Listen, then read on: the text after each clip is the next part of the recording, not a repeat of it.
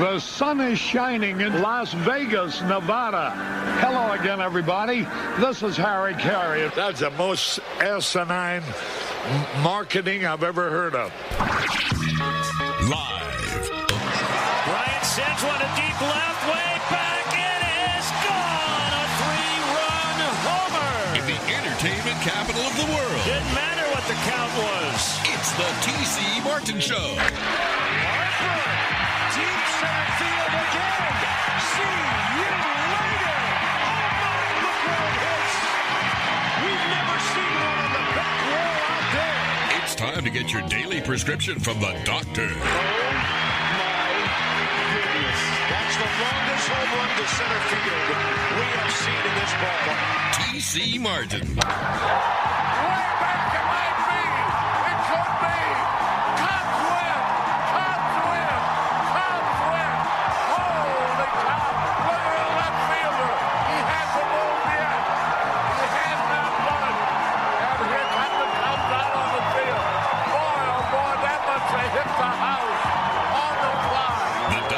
Is now in. And a very good Thursday afternoon to you. TC Martin with you. Jam packed show today coming your way. We're going to talk some UNLV Running Rebel Hoops with the head coach, Kevin Kruger. He will join us a little bit later on in the show. Kalani Brown, the newest member of the Las Vegas Aces.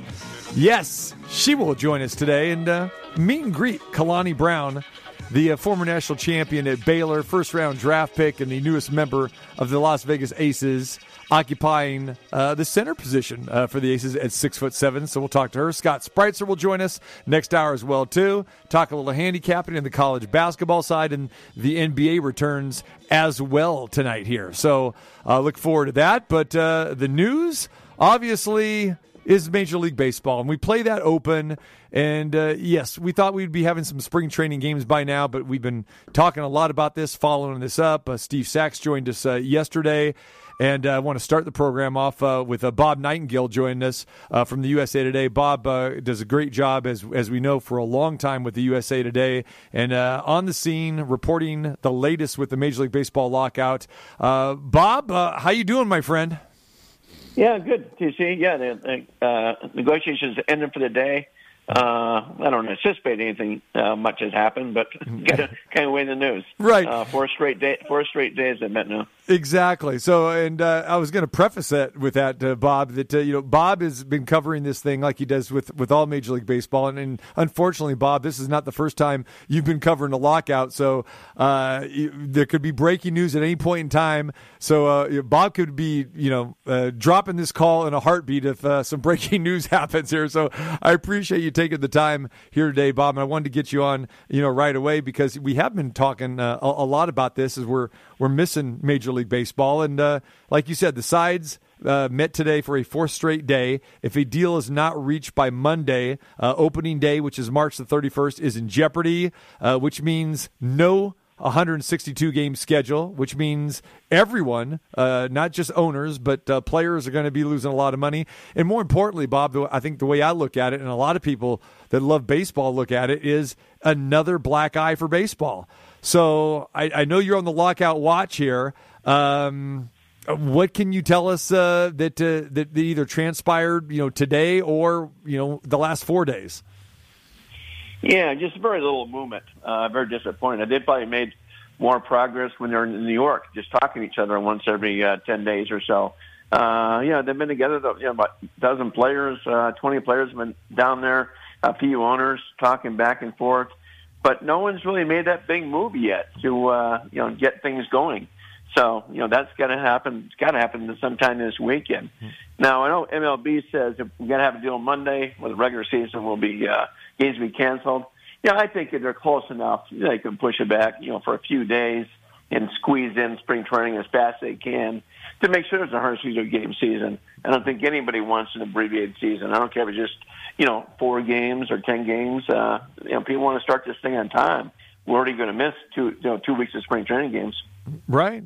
And the thing about it is, we've gone through these work stoppages uh, before, and then even you know with COVID, where we had you know the debate on how long the uh, the season was going you know to be two years ago, and you know no one uh, was was happy about you know a shortened season with that as well too. It just seems like there's always something, and obviously the pandemic is kind of a standalone thing, but you would think Bob from you know the disastrous past that Major League Baseball has gone through. I mean, this is the ninth work stoppage that we've seen. And we go back to 1972, 73, 76, 1980, uh, 81, 85, 90, uh, and then, of course, 94, which was pretty, uh, pretty darn disastrous, too. Why are we going through this again? Because we would think that Major League Baseball would learn from its past mistakes, right? Yeah, they should have started negotiations last summer. You know, uh, everybody waited so long. You know, now you know this is the first time they met even three straight days, let alone four. Right. Uh, so yeah, I mean, it's you know, it's a it's a uh, a nightmare for uh, fans. Uh, you're losing fans already. Uh, what the Gen Z poll has uh, baseball as uh, sixth most favorite sport, even behind beach volleyball. Uh, lowest rated World Series of all time last year. Uh, four straight years of attendance down. They better get careful. Uh, they mess around here, those fans aren't coming back. And why do you think that is? I mean, is it just that the, the, the game is too slow, the changes, or the long the season's too long, or does it have something to do with the nonsense that that uh, longtime baseball fans have been suffering through these work stoppages, these lockouts, uh, the labor disputes. I mean, even when they didn't lose games, there was always this negativity that uh, you know th- th- these sides were never on the same page here. And then you know we, we've got debates with past commissioners, and then we talk about the Hall of Fame, and then we talk about steroids and this and that. Is it all the above, Bob? That that ratings are down, and this is the sixth most popular sport. I mean, do we realize how how crazy this sounds that our national pastime is the sixth most favorite sport behind hockey and beach volleyball, probably even pickleball pretty soon. Yeah, probably cornhole's next. but yeah, it's a. Uh, uh, yeah, I don't think it's because of work stoppages because it's been 26 years. Right. Uh, I just think the uh, the pace of play is so slow. I mean, what is it, six or seven minutes now?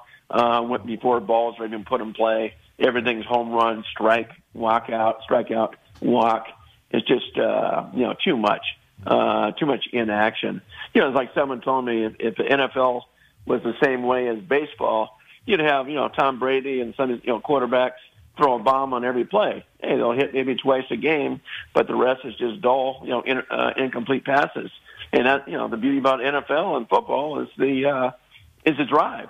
Right. And you know, in, in baseball, we love the rally. We don't even see rallies anymore. That's right. Uh, Bob Nightingale joins us uh, from USA Today, and we're talking about the Major League Baseball lockout. The sides met for a fourth straight day today. Uh, the details we haven't got uh, clearly yet, but like Bob said, uh, they they're done for the day, and uh, we're hoping there's progress. And like I said, this is the first time they've met uh, four straight days. Bob, of all your years that you've been covering Major League Baseball, in your opinion, what is the severity of this lockout in comparison to ones in the past? Well, no regular season games have been canceled, so it's okay. I mean, I think if you did a survey of the casual sports fan, 90% of the fans didn't know there was a lockout Right. until the day after the World Series. I mean, the day after the Super Bowl. It's like, you know, what do you mean there's no spring training? So I don't think it's caused damage yet, but I think it a uh, uh, it will. It, it will if there's any missed games. This is Hey. TC, I got to run on this. Yes, I know you do, my friend. Uh, go cover it, and we'll be uh, we'll be reading your story. I appreciate you taking a few minutes today, brother. Appreciate you. Okay, take care, buddy. There Bye. it is. All right. So we, like we said, so uh, Bob Nightingale uh, uh, scheduled to join us today, and he said, "Hey, um, you know." If uh, if breaking news happens or the the negotiations stop for the day, I got to get going, and uh, no problem. So he had texted me right before we went on the air. He goes, "Oh my gosh!" He goes, "They just ended. Can we push our interview back an hour?" And I said, I, I we're pretty packed today, Bob, but uh, I appreciate him joining. So I, I wanted to at least just get a few minutes in with him, just to kind of give us uh, an update on what he had heard. And like I said, so he's uh, um getting ready to attend a press conference uh, right now in Jupiter, Florida, to find out what transpired today. And I'm sure all the other outlets, the national media, will be looking at this as well too, and uh, we'll get more uh, information about what transpired here today, if anything. Uh, we know yesterday that both sides met for an hour and 40 minutes. Yesterday was the third consecutive day that they met. Today they decided to meet again. Um, don't have the exact time frame of how long both sides met today, but we know yesterday they met for an hour and 40, and then they um, met uh, amongst themselves. So the Players Association meeting amongst themselves and the owners meeting uh, w- with themselves uh, afterwards. But still, uh, you know, nothing new here. Um, looking at the big situation here, it is a black eye for Major League Baseball. Again, even though the games have not been lost yet, it just seems like it's inevitable.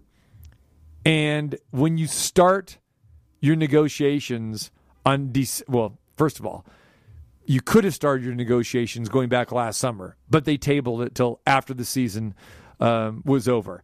And then they said, you know what? We're not going to do anything until December 2nd.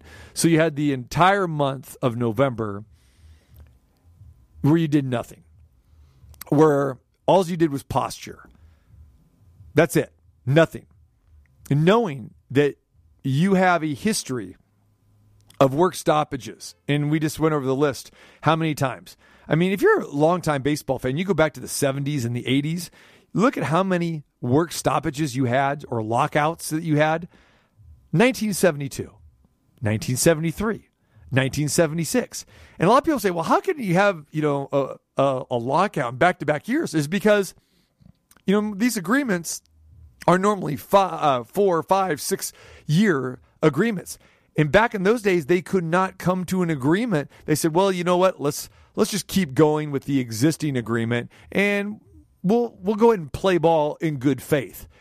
And it didn't work out that way. So 72, you've got a lockout. 73, you got a lockout. 76, you got a lockout. 1980, you got a lockout. 1981, you got a lockout. Think about that. I mean, five lockouts in a span of nine years. Then you got 85. Then you got one in 90, which was pretty serious. And then the big one in 1994, where you lost over 100 games. Why are we going through this again? Now, a lot of fans say, well, it's pretty good. Haven't had one since 1994. But when you hear guys that are regulars on our show here, Steve Sax, Chris Bosio, Dusty Baker, and they and they say it just no, not again. I talked to Dusty before I came on the air here today and said, "Hey man, what's what's the latest? What's what's going on?" He goes, "Nobody knows what they're doing here." I mean, it's just you know these guys, managers, players, they they were told to report to their respective camps two weeks ago. And they're just sitting there doing nothing. Players are working out on their own, cannot have any formal workouts. Managers and coaching staffs are just basically you know, they, they, they, can't instruct. They really can't do anything. All they can do is, is basically evaluate, and they got all this free time on their hand. It is a joke of a situation again.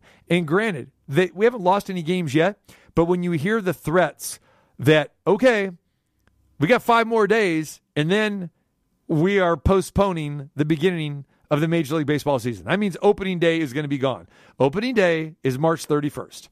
So, Major League Baseball the owners came and said if there's not an agreement in place by Monday, February the 28th, that means we've got no opening day. Rob Manfred has come out and said that this is a serious deadline. The deadline is the uh, for us to get the games started on March the 31st. He goes, "This is a hard deadline. The deadline is the deadline. Here's the quote After February 28th, games will be canceled. Missed games are missed games, and salary will not be paid for those games. Manfred said also during the owners' meetings two weeks ago that based on injury data and the league's experience during the pandemic shortened 2020 season, that spring training has to be four weeks long. Will not have it any shorter than four weeks because they're afraid of injuries.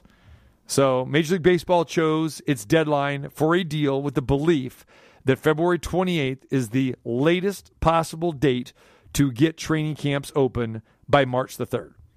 So, if they can come to an agreement, and they're going to be meeting now every day, we've seen four straight days, that they're going to continue to meet over the weekend And Monday, I probably anticipate another long session, but the sides still are way too far off. Um, if this season doesn't open on March the 31st, the commissioner is also saying that any canceled games would not be rescheduled, as the uh, constant presence of interleague games would make it unfeasible to reschedule them as doubleheaders. That's another thing, you know, with interleague play and the travel and all this other stuff that you got here, and you trying to want to have, you know, a balanced, you know, interleague play. You don't want to mess up division games, and that's why we saw what we saw in the pandemic shortened season of 2020, where it was basically just, you know, division play only. That's that's all they had. That's all you saw. So it's a mess.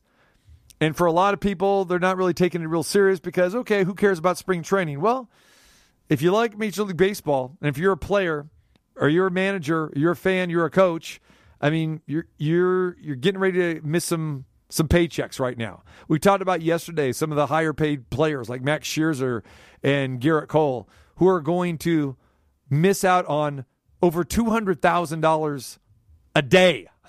Now I know a lot of Major League Baseball fans don't like to hear that because they they're sick and tired of the salaries that these guys are making, especially for pitchers who don't, you know, they don't pitch every day. You know, don't always show up to the park every day, but that's not per game for a pitcher. That's per day, calendar day that these guys are going to lose out on that. And so, most of us don't feel sorry for those guys. Most of us don't feel sorry for owners. They feel, ah, they make enough money as it is. Not always the case, you know, especially, you know, with some of the smaller market teams, you know, that don't have highly attended, uh, you know, games like the Oakland A's, like the Florida Marlins, like the Tampa Bay Rays. It's, it's not like they're making the kind of money that the Yankees and the Cubs and the Red Sox and the Giants and the Dodgers are making. No, because those, are tied into major market television deals, regional TV deals. And yeah, sure, Major League Baseball spreads out its money with the national TV deals, but the local TV deals and the sponsorships, that's what fuels the high price salaries and these teams that can spend the money. So, yeah, Major League Baseball is a mess. It's it's a mess because it doesn't have a salary cap. It's a mess because they don't know how to bargain with each other. And as Steve Sax said yesterday, just so vehemently and passionately, that it's it's sickening. And for former players, it it just really drives you nuts. Sax said yesterday, and you go back and listen to the interview from yesterday. He said it caused him to retire early. When he went through the strike, going back in 1990, uh, in 94, and the work stoppages, I'm done. I, I, I don't want to do it anymore. I'm losing the love of the game. And what is all this about? Well, it's several issues, but none of them are, they seem to be major issues. Minimum salary. All right. The league made a proposal for a $640,000 minimum salary for this season, in, in the season of 2022. One that would increase by $10,000 in each of the four successive seasons. The $69,500 raise from the current minimum would be more than twice as much as the 27.5 increase they had in the last collective bargaining agreement. That's a 12% raise compared to the 5% in the last CBA. So, why is a deal not done yet? Why is a deal not done yet if the minimum salary, basically both sides agreed to, all right, 640,000. Okay. I mean, it's a little excessive. And look how this thing has jumped year after year after year. 640. Now the players came out, you know, a, few weeks back and said, "Nah, we want this thing at it's 700,000." But they got it down to 640, which is more than it has ever been. And like we said, it's a substantial increase. And you're going to get a $10,000 per year increase in the next four seasons. Again, that's a that's a huge gift as I'll say or concession by the owners. What and, and for a a rookie, a first year player coming in the league, hey, I'm going to make 640,000? Like we talked to Steve Sax, he was making under 100,000. Well under 100,000 when we came in the league in 1981. 640,000 for never playing a Major League Baseball game. That's what you're going to get for your very first year. There's other major issues that they can't agree on. Uh, but but most of them they seem really minor for the average baseball fan. And again, you know, service time. Looks like we have, you know, that's that thing is, you know, we, we you know, they, they agreed from, you know, 6 years to 5 years. Okay. Thought the players would never agree to go down, you know, from 6 years to 5 years. But they did. So what is taking this long? So we just got off the phone with Bob Nightingale. Uh, and again, Bob is attending the press conference there in Jupiter, Florida, right now. Uh, he just uh, uh sent this note out saying a little movement once again today during the negotiations with both sides showing frustration, cut off the meetings early, and uh, there you have it. So, again, not much more to report here as the clock continues to tick on whether we're going to have Major League Baseball opening day. Do you care or not? Do you care? Interested to hear from our listeners here. 702 221 7283. If you, you know, do you care if, if we miss any Major League Baseball here? Is it a big deal to you or not? You know, some fans love the game of baseball. I love the game of baseball. Heck, I love spending my summers at the ballpark. And most of you know that, you know, when I got that time to, to take uh, during the summer for vacations, my vacations are spent at ballparks. That's where it is because I love my Major League Baseball. It killed me in 2020 not to to go see any games. Last year it was back. That was great.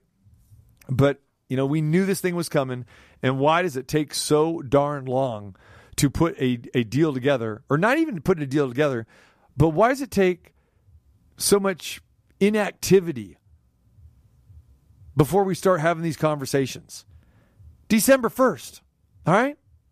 That's when you're, you should have got this thing going, but you didn't.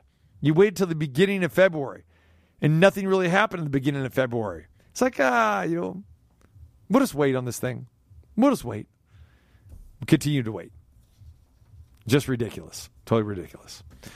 All right, so we'll continue to uh, keep an eye on that coming up here in the, in the next few days. But uh, will we have baseball March 31st, opening day? And that March 31st, it's it's it's it's early too, isn't it? I mean, we used to have opening days around April the 10th or so, and then it got you know pushed up a little bit earlier to around the 5th or the 4th, and then all of a sudden now it's April 1st. Now it's March the 31st, and that's what it is because players need to have a few more days off. That was all part of the bargaining sessions as well too, going back to the to the last CBA. You know, they don't want these guys playing seven days a week. They don't want them playing six day uh, six days a week. They would like him to have at least two off days uh, uh, per week, but obviously that can't happen. So it's crazy. It is one of those sports that drives you nuts. And what is the reason why we love football so much? Do we love football so much because there is more of a competitive balance? Because there is a salary cap? Is that why? Makes sense. Or is it just because you always want or appreciate less is more, meaning 17 game schedule was 16. Going back in the day, it was 14. But less is more, where it's like, okay, we're playing one game a week and it means everything. And from the month of September to the first or now second weekend in February when we have the Super Bowl, that's it. We we love it. We crave it because you have a little bit uh, of, a, of a shortened season. Major League Baseball, you have saturation.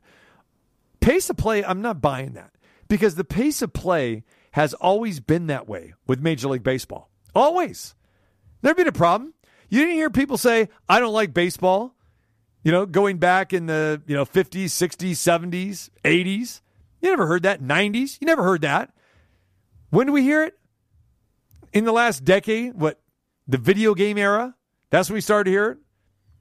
Too many other things to do, many more, you know, television channels to watch. streaming live on your phone, playing games, doing all that kind of stuff. What is it? It's not like kids are going out or parents are taking their kids outside to teach them the game of baseball or going on bike rides and doing that sort of thing. I don't, what is it? What what is? Why is it with pace of play is such a hot button topic now? We need to speed this up or whatever. Major League Baseball games have always taken anywhere from two hours and forty five minutes to three and a half hours, but it's been totally fine going back decade after decade after decade. It was totally fine. So why now all of a sudden do people say, well, the ratings are down. No one likes Major League Baseball. People aren't going to the park. It's the sixth most popular sport. Why? Because pace of play. Really?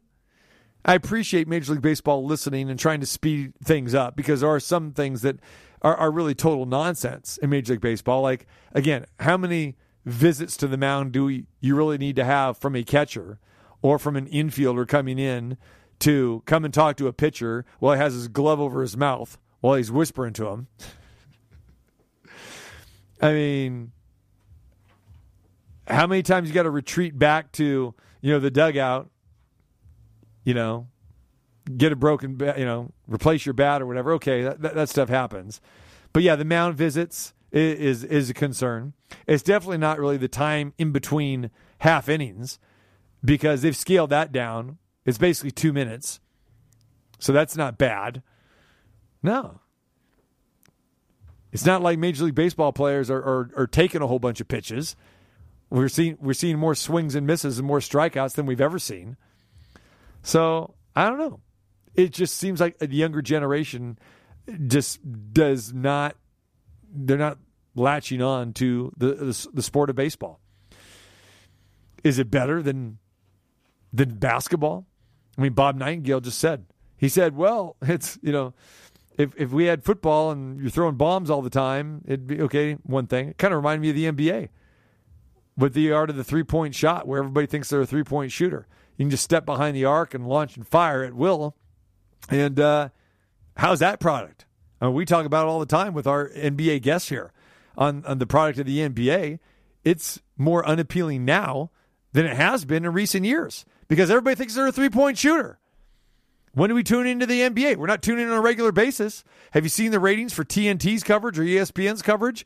You know, during the week on Tuesday and Thursday nights, Wednesday nights, Friday nights. It's not much.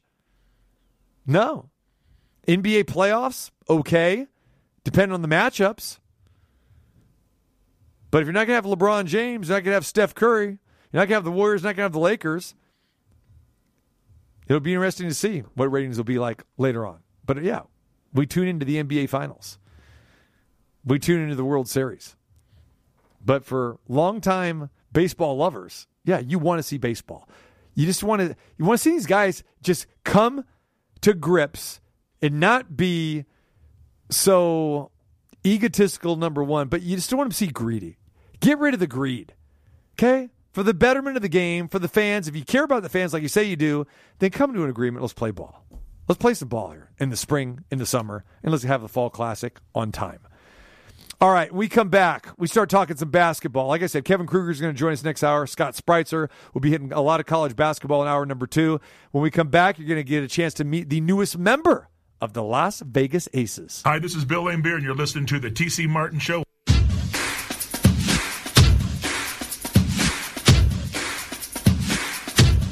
All right, we're still a ways away from the start of the WNBA season. And of course, looking forward to that. Yeah, we don't have to worry about any work stoppages with that. Not like we're go- dealing with Major League Baseball right now. Yes, looking forward to the Aces and uh, looking forward to getting back to the Michelob Ultra Arena in the Mandalay Bay. Season will get underway. You can get your season tickets at aces.com and get ready for the Las Vegas Aces coming your way here uh, beginning of May. Looking forward to that. And uh, we've got to welcome in a brand new member, the newest member of the Las Vegas Aces.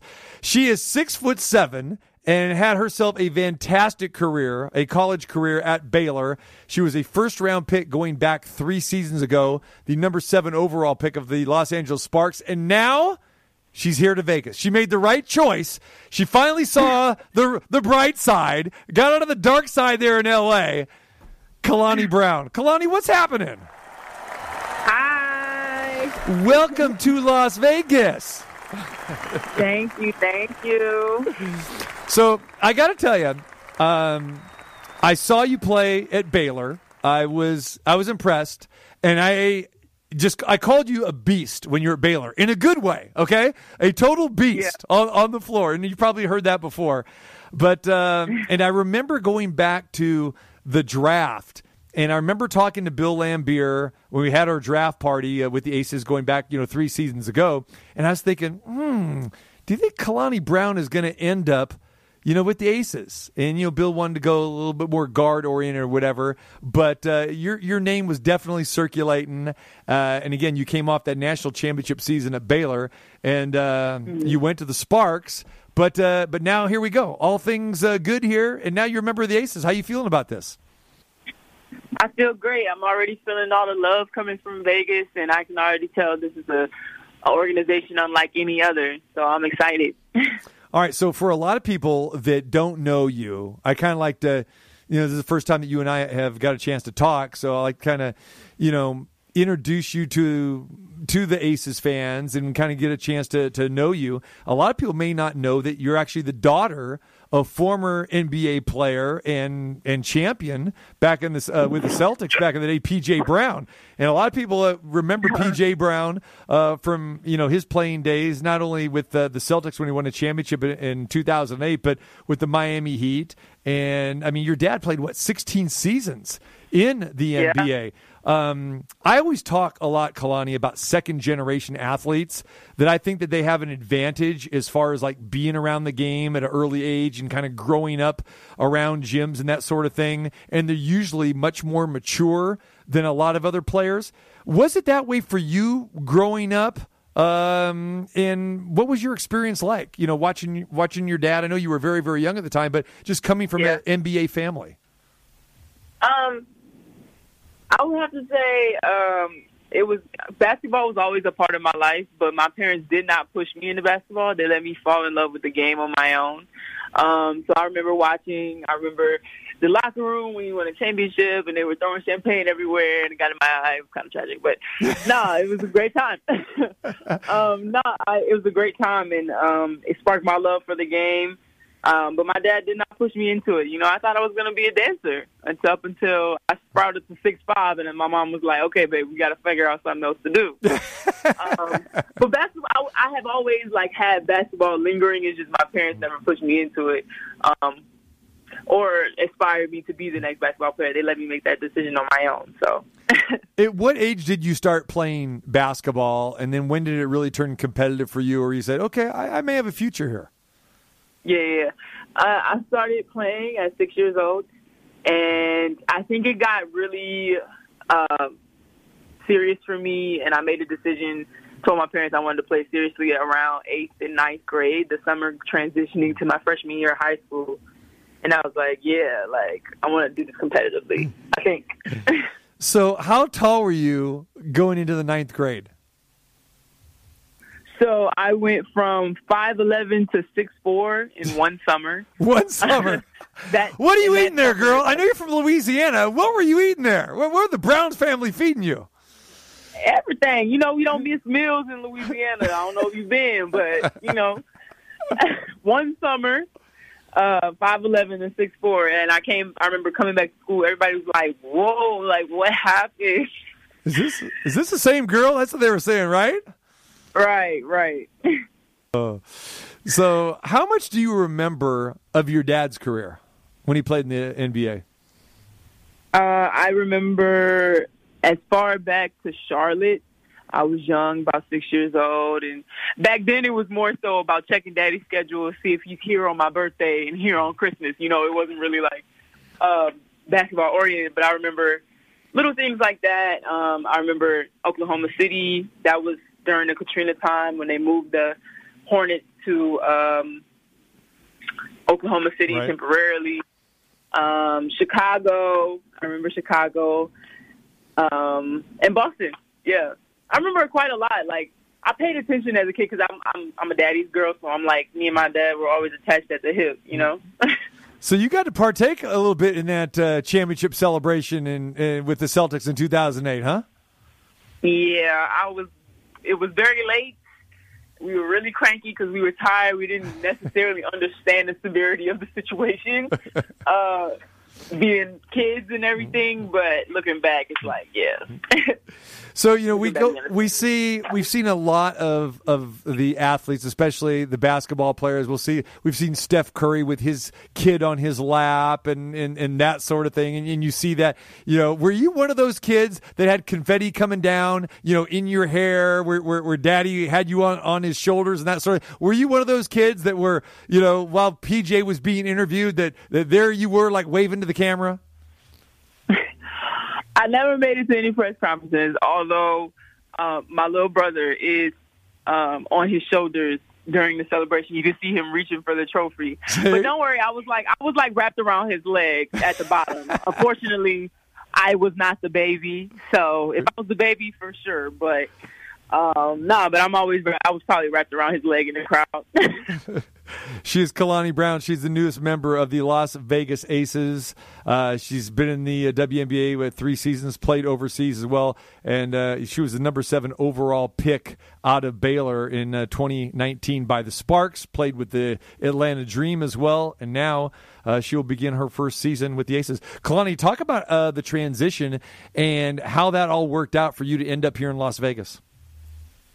Uh, it's so crazy because you know A'ja was like really rooting for me, wanting me to come to Vegas, and I texted her and I was like, "Hey, it's not a timing that we wanted, but it came around full circle," and we were just laughing about that. Um, but yeah, um, I, I was at first to come full circle is kind of crazy. Um, I was like third time's a charm, you know. Atlanta, I was in Atlanta the last two years. Um, and so now I'm getting a new chance, new team, fresh start. Like I'm ready, you know. When you go back to that draft day, and I know that you knew that you were going to be one of the highly, you know, selected, uh, you know, draftees, did you have a place in mind where you wanted to go or you thought you would go?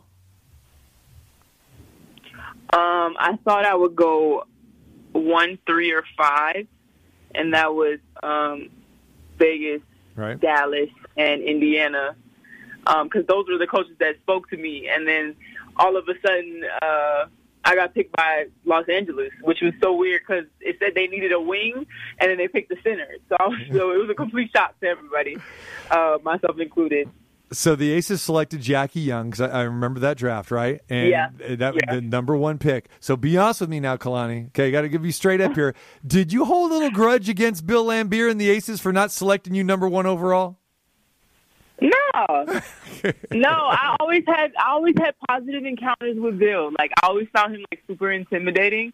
Like in the WNBA bubble, I walked through their practice accidentally one time, and he was like, "Hey," and I thought I was in like the most trouble. Um, but he just started laughing. He just laughed and walked away. Like, well, I've always had positive encounters, and you know, Aces have always been good to me in a way. Hey, just so you know, Kalani, Bill's done the exact same thing to me too. Okay, he'd say, "Hey, get off your phone. We got practice here." Okay, coach, I got you. No, Yeah. no, no problem. So, two of the same there. going back to your, your time at Baylor, because I, I was really impressed. That was the year that you guys won the national championship in 2018. You guys were 37 in in one. Um, how how much of the comparisons did you get to say Brittney Griner? Because we know Brittney Griner was a great player at Baylor, and you were kind of in Yeah. that same mold. Your bodies were different though, but still, I mean, what she was what six nine, you're six seven. Did you hear a lot of those comparisons with your time there? No, I feel like me, not really. Uh, BG and I just impacted the game. As far as like dominant bigs go, like, you know, we probably get a little comparison, but we just had completely different games. And, uh, you know, BG has set records. You know, she's like miles in front of me. So I've always given her respect. All right. Um, but not, not really. Not really. Okay, that's what. Yeah, you would think. I mean, you know, here's a couple bigs, and, and again, when Yeah. your time there, I mean, you were averaging, you know, close to 20 points uh, per game, you know, and nearly 10 rebounds a game, you know, at your career at Baylor there, and yet, like I said, you had a great career. You played for Kim Mulkey. Now you're going to play for Becky Hammon. Both of these are legends in their own right. Obviously, you know all about Becky Hammon and her playing days in the WNBA, and then when being an assistant coach, uh, you know, with the Spurs, and now getting her shot to be the head coach with the Aces, and then and then Kim Mulkey. I mean, w- one of the best head coaches in in women's college basketball. hmm Yeah. Um, I'm excited to be. I, I'm I, from one Hall of Fame coach to another. Yeah. uh, I'm excited. Um, Becky Hammon is one of the best to play this game, and um, I love playing for the greats because you know see something in you that you don't even see. Like I, I wasn't able to see my potential or how how I could impact the game, but Kim saw it, and that's why she pushed me to my limit, beyond my limit. So I expect the same from uh, Becky Hammon because they see things that we don't see. And then it's like we win something or we achieve something or, uh, you know, something, an accolade comes that nobody thought you would get. And it's just like, I told you, I saw the greatness. So um, it's going to be great uh, playing for Becky Hammon. I'm, I'm really excited. All right. Like we said, you were drafted by the Sparks uh, there for uh, you know a couple seasons. How was your time there, and, and why do you think maybe things didn't work out there with the Sparks? Um, I would say uh, I just wasn't. I didn't fit their style of play. Um, you know, I uh, the the GM Penny. She really wanted to try and bring a five to LA, but LA's never really had a true five before. Um, so I had I struggled kind of trying to fit their style of play. Um, but Derek sent me home, so he sent me home to Atlanta. That's what he told me. So I'm I'm grateful to him for that. You played overseas and had a lot of success. I know you played in Turkey, uh, and now again you- you're signing with the Aces. How much different of a player are you now compared to three years ago when you first came in the league? Oh, I'm very different. I th- I would say I'm more confident. I wasn't very uh, confident or sure of myself three years ago. I would say I'm, I'm more confident shooting. Um, I'm more confident like being dominant um, and doing what's asked of me. Like people would say, "Man, you would be so great if you would dominate." And I feel like I'm coming into my own with that um, this time around. So. She is uh, Kalani Brown, the newest member of the Las Vegas Aces. What was your view of the Aces when you were playing against them over the past few seasons? Uh, they're so good. um, yeah, even even it, I, I would just think they were so good, and you know they'll get stopped at those at that playoff um, mark. But I definitely deserve. I, de- I definitely think the Aces deserve a championship and to get over that hump. Um, finally, hopefully, I can help them do that um, wherever they need me. Um, but um, yeah, I, I played a few possessions against Liz, and that was always that was always fun. Right. Um, yeah, yeah. So How much of a how much of a trash talker did uh, did you get from Liz? I mean, we know Liz very very well, obviously, but uh, how Yeah. how are those battles in the low post? Let's hear about it. Uh, they were very uh, physical. You know, Liz, Liz likes to talk, and I'm, I'm not a talker, so I just really didn't say much to her. Um, but off, off the course, she's cool. Yeah. She's cool, but she's a great competitor as well. I will Yeah. say, I will say that we are, are going to miss her uh, definitely because she, Yeah. she she was a lot of fun, no doubt about that. All right, so you're in Las Vegas. Uh, how much time have you, did you spend in Las Vegas? You know, before you, you know getting here as a member of the Aces, where did you did you spend summers here? Did you get here often or hardly at all? What what's your history with Vegas? My mom loves Vegas. She's been to Vegas so many times. She's so excited about this. She thinks she's going to come live with me, but she's not. But um, Is is mom a say I- gambler? I- Does mom like to play blackjack or the craps? What, what's she my doing? This, this is her. This is her domain. She loves her slot machines. Like this is her thing. Like I had never actually been over here besides you know um, playing the Aces, traveling through, and that's like a quick road trip. You either leaving or leaving the next day. Um, so I actually playing AU Pro Sports. I actually got to um, stay in Vegas long term and actually realized that it's more than not. It's more than the strip. It's more than gambling because I thought that's what Vegas was all about. Like if you you had to like gambling and you had to like the strip to be here, but really all the fun is off the strip. Yes, exactly. That's what we tell people all the time. People that you know, they oh, you live in Vegas. Oh, you li- uh, how, how do you live on the strip? Well, when you live, you don't live on the strip. You know, it's like Right. and you rarely go there unless, unless you have to. You know, for for the most part. Or as you'll find out, you know, you'll have all the visitors that'll come visit you, and then they're gonna you get to play Yeah. tour guide now. So you know that's what you're up for. Yeah. Well, you know, I'm from Louisiana, so you know we don't do Bourbon Street. But when Yeah. the people come in, like, Yeah. okay, we'll take you to Bourbon Street. Like same same kind of concept, you know. What was it like growing up in Louisiana? Because uh, you were you in more of a smaller town, Louisiana. What was that like? Yes. Uh, I grew up in Slidell, Louisiana. That's like t- uh, 20 minutes outside of New Orleans. Um, and it was my mom's hometown. Both my parents are from Louisiana, so I was uh, raised around a lot of family. Um, and it was great. You know, Louisiana, we Southern hospitality, baby. You know, we gonna eat, we gonna eat good. you gonna get a nice hug, like yeah. So we're all full of love down there. You down gotta, south. you gotta love it. I remember watching you at Baylor. I remember seeing your dad, seeing PJ, you know, at a lot of your games, uh, supporting you. Like you said, uh, it makes sense when you say that you were daddy's girl. Um, Yeah. How how often are we going to see him and your mom uh, at the games? Are they going to be at all the games, or do you see him relocating out here? What do you think?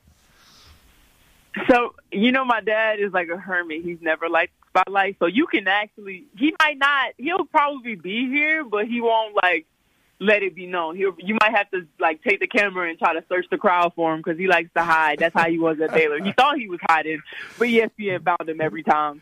Um, but my mom, she's gonna be right there, front and center. This is her. She loves Vegas. This is her city. So she's gonna show me around and do this. She she she thinks she's gonna move out here.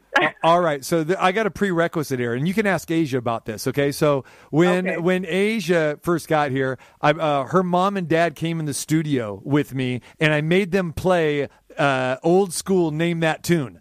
So you got to tell moms and your dad that they're going to have to come in with you uh, when we, do a live show, and we're going to play some old school "Name That Tune." We're going to test their music skills. Okay, that, that that's got to be the dealio.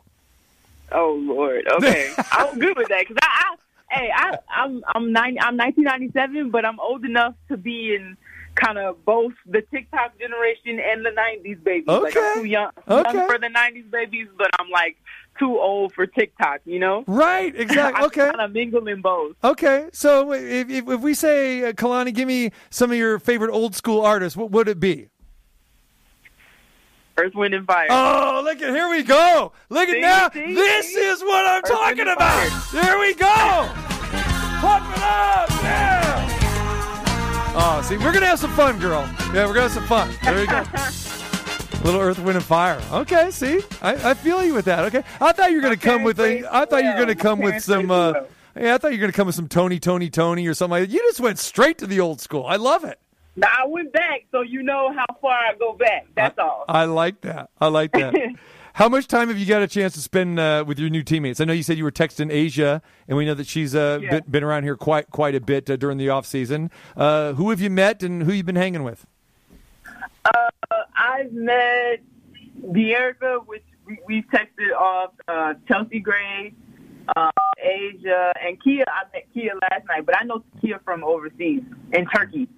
Um, so yeah, I know a couple other girls, and then Jackie. I mean, we only know each other as opponents, but hopefully, you know, we can get that together. I look forward to trash talking with Jackie soon. You know, with the uh, about the national championship. I did it with Marina already. All right, Kalani. Before we let you go, uh, and we do we do this with uh, everybody for the first time here. Okay, we're gonna um, go kind of a little little rapid fire. It doesn't have to be that quick here. Uh, as we get to know Kalani Brown here, and, and as you know. Or you don't know, but you will know that uh, food is a big part uh, of, this show. We love sports, we love music, but we love food. So, what is Kalani Brown's favorite food? Uh, gumbo. Gumbo. All right. All right. Uh, favorite place to go uh, here in Las Vegas? Uh, oh, Hoover Dam. Hoover Dam, really? All right. Well, that's a little bit different. I loved it out there.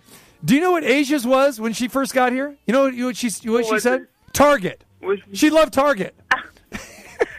No, there's nice targets out here. Yeah, right. That's what she, exactly. That's true, right? Exactly. Favorite favorite TV show, either growing up or now, or both. Let's do that. Let's do uh, back in the day and then now. Favorite TV show. Uh, favorite TV show growing up, probably the Powerpuff Girls. Powerpuff Um, Girls, strong. That's strong. favorite TV show right now, Euphoria. Ooh, Euphoria. That's pretty intense. Yeah. That's some intense stuff. I know. HBO. Okay. I know. Good. I like that. All right. Favorite basketball player besides your dad? My dad. Can I say my dad? Of course you can. You can, but I'm gonna I'm gonna press you for another one. So g- give me a backup to your dad. Uh, Sylvia Fowles. Oh, nice. Nice. Okay. All right. Favorite thing to do when you're not playing basketball? Um, watch anime. Oh, watch anime. okay, one of those. I understand. All right, there you go. All right, uh, Kalani, we appreciate the time. Um, we're looking forward to seeing you on the court here. Uh, you know, once uh, practices start here, you know, down the road. But uh, no, welcome to Las Vegas. I think you're going to enjoy it. You're you're with a great franchise, as you know. Have you spent any time with Mark Davis? I met him yesterday. Yesterday was my first time meeting him. Right. He's such a great guy. Yeah. See, Yeah, Mark, great person. M- and Mark, Mark's a great guy to uh, to share some food with as well too. He won't spare any expense. Awesome. Yeah, no doubt. And. I love that he loves the game of women's basketball. He loves women's basketball. You can tell, and he's all for it. So I, I love that about him. Yep. No, you- you're you're gonna love it here. Uh, great organization, and uh, we welcome you here. And I can't uh, can't wait to to meet you in person, and uh, and we'll have you on the show here in person here pretty soon. How's that? That's great. I look forward to it. All right. Uh, enjoy your time, girl, and appreciate it. And uh, Kalani Brown, the newest member of the Las Vegas Aces. Numchuck, what are you playing as we as send this? What does this does this song ring a bell to you? My producer thinks this is this is going to ring a ring a bell to you. What is this?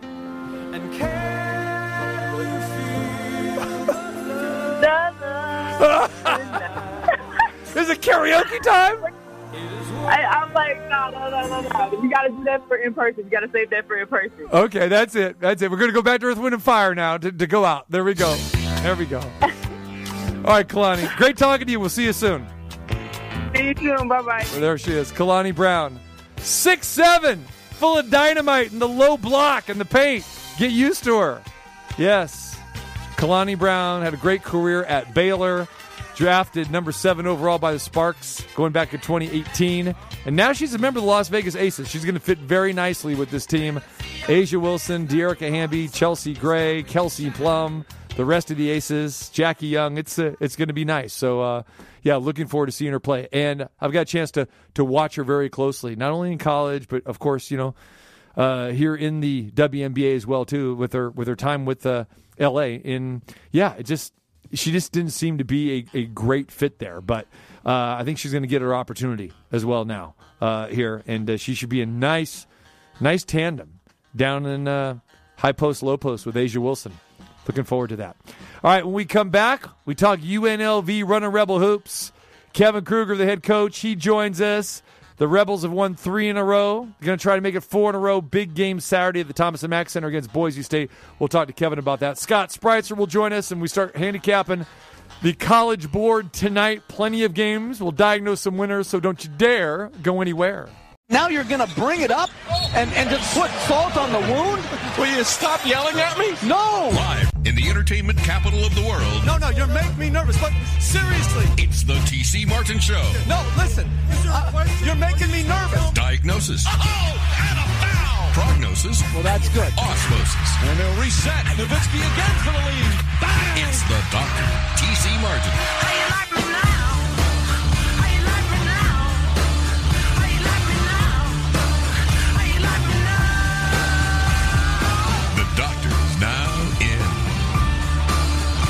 Hour number two here on this thunderous Thursday. Talking a little hoop, talking a little baseball here today. Bob Nightingale joined us in the uh, the first hour briefly as he was covering the Major League Baseball lockout in Jupiter, Florida. Still nothing to report, nothing happening with Major League Baseball. Are we going to see opening day on March 31st? Well, Monday is the deadline for that. We'll continue to follow that. Appreciate Kalani Brown joining us, the newest member of the Las Vegas Aces. A lot of fun, as we expected she would be. The uh, daughter of former NBA star and NBA champion PJ Brown. So yeah, we probably expect, expect to see PJ at uh, Las Vegas Aces games this summer. So looking forward to that. This hour, Scott Spreitzer is going to join us. We start taking a look at tonight's college basketball docket and uh, look ahead to the weekend as well too. But right now, we keep it local right here, the 702 Maryland Parkway. The Thomas and Mack Center, the Mendenhall Center. Do I need to keep going on and on? The UNLV Running Rebels playing some great basketball. And of course, the head coach, our good friend Kevin Kruger, joins us now. Kevin, what's going on, my man? Not too much. How you guys doing? I'm doing good, man. I'm doing good, but uh, I don't think I'm doing as good as you because you're sitting on a little three game win streak, my friend. Yeah, we're uh, we're having a lot of fun right now. Yeah, it's showing, man. It's showing. And uh, you know, last time we talked to you a week or so ago, um, you know, we talked about you know getting ready for that game against Colorado State. You came off the victory against uh, you know Fresno State. And man, you, you gave it right back to Colorado State, just like you you you did, uh, you know, at their place earlier on. I, so impressive. I mean, a 14 point victory on the road, a 21 point victory you know, at home, and then you know you follow that up with the the impressive uh, win at Reno on Tuesday night. Uh, just got to say, congrats, man! Very very happy for for you and the guys. No, thank you. I appreciate that. So three straight games uh, over quality opponents that we talked about at Fresno State, Colorado State, UNR. Bryce Hamilton, 27 points uh, in the game uh, against Reno. Um, Kevin, you really didn't get much other production from from anybody else. I know we've talked about this before, where uh, you kind of like to see that balance and that and that scoring. But um, does it concern you that as you move towards the end of the season and getting ready for the conference tournament, hopefully the postseason here, that you, you feel that you need to get uh, you know much more balance, and you'd like to see maybe three or four double digit scores where where Bryce doesn't have to carry the workload. Um, I, I guess yes and no. Uh, you know, when we if we're going to guard like that, I, I, I just I didn't really feel like we had our best half offensively, but we, we still played played really well in Reno defensively. Um, so, but if so, if we're going to have nights like that, you know, there's going to be nights like that, and if we guard the way we guarded, I think uh, it, it's less of a concern, mm-hmm. you know. And if we if we fight and compete and, and scratch and claw to get defensive stops, I think uh, that kind of allows you to have nights where uh, guys, you know, not as many shots are going in or, or you're a little out of rhythm, and and I think that's kind of what we did at Reno because we we didn't have a great half. Uh, uh, offensively right. in the first half. But you know, we stayed within four, and you know, even and offensively, you know, it kind of clicked in the second half, and, and we were pretty efficient. So as long as we're going to battle and scratch and claw defensively, I think. Uh, you know, we'll, we'll have a chance to compete, and the field's a lot different. You know, during the game when you're when you're fighting and uh, scratching defensively. Yeah, and I know how much you emphasize defense, and we all know that uh, you know, hey, the the adage is really true, right? I mean, defense does win championships. It really doesn't matter what sport. I mean, you ha- you have to lock down. You guys do a great job of that, and you have that emphasis. But for the moment here, I want to talk about the offensive end, and we, we see you know Bryce that you know he can go off, and we've seen him go off for 42. We've seen him go off for you know 27 again the other night and everything. What what is your message? You know, to the team, just from an offensive philosophy standpoint, you know, I mean, how, how much are you emphasizing, you know, whether it's, it's sharing the ball, specific sets, uh, or is it just, you know, kind of like, hey, I want to run this offense and then let's take the first good open shot? Or what is the Kevin Kruger message to his team, basically, uh, not just, you know, from day one, but, you know, during the course of, of games and, and throughout the season as well, too? Um, it's create an advantage for a teammate. You know, that's what we, okay. we preach that. And, obviously Bryce is unique. You know, most guys struggle off the dribble. Most guys struggle in the mid range, whereas Bryce shoots a, a pretty efficient uh, clip for both. But we do encourage Bryce. You know, don't settle. You know, get two feet in the paint, get as far to, close to the hoop as you can get, and if you don't have it, uh, make the right play from there. And you know, we we like to get the ball from side to side and, and get touches and get multiple driving kicks. And you know, Bryce is just the one this year that's probably had been the it's obviously been the largest a benefactor of that because we got a lot of guys that are creating advantages and getting the defense moving. And I think uh, that's you know touching back on what makes Bryce unique is when he's got an advantage. You know, very rarely does it not end up in a good possession, whether it's a good shot for him, good shot for someone else. Uh, even if it leads to an offensive rebound or just a good, solid, quality shot that doesn't go in. Mm-hmm. And uh, I think it's just a lot of that when the ball's moving and guys are moving and our space is good. Um, it- it's just it just has a different feel to it. And then we we do a lot better defensively when that's kind of what we're doing offensively. Right. You know, and a lot of people, they see Bryce, the number of shots that he puts up, and again, you know, uh, carrying you guys on, on some nights, and some people would may have the misunderstanding that, oh, that guy, I mean, he, he shoots too much or he's a selfish guy. And that's really the farthest thing from the truth, isn't it? Oh yeah, it couldn't be couldn't be farther from the truth. Bryce is just he's an aggressive basketball player. I mean, he's but every team's got a you know a leading scorer. Yep. and every team's got guys that are counted on to to score it, and so and guys that are counted on to rebound it, guys that are counted on to defend. But you know, it, offense is just the one that gets the kind of gets the notoriety. But uh, no, Bryce is not a selfish player. He enjoys making the right play. Um, and uh, but yeah, we're we're asking him to score and asking him to make plays. And, and as you should, the guy is a phenomenal basketball player and, and a great offensive talent. You know, this team has grown over the course of the season, and we've talked about that before. About you know they're playing for each other. I mean, they're defending well. They're playing with energy. They're playing with heart. And you know, when when you see this, where do you think that comes from? Is that something just from uh, individual within? Is that just the uh, you preaching it, you know, from the get go here? Uh, Where, where do you think this is a product, you know, coming from? No, that's the guys. You know, they love to compete. They love to play hard. Uh, they enjoy each other, and I think that's just them. That's their their reputation, and that's you know one of the reasons we brought a lot of these guys from the portal is because we knew them to be competitors, and uh, and we just it's it's fun to be around guys that enjoy competing and enjoy playing, and that's what this group does. You know, I'm glad you mentioned the portal because you know when you go back, I want to go back like to the prior to this season. You know, you just got the job and you really worked this transfer portal exceptionally well. You got some big time players from big time programs. Uh, obviously, you know you knew the Big 12 very well. Your dad knew the Big 12, of course, the time at Oklahoma there.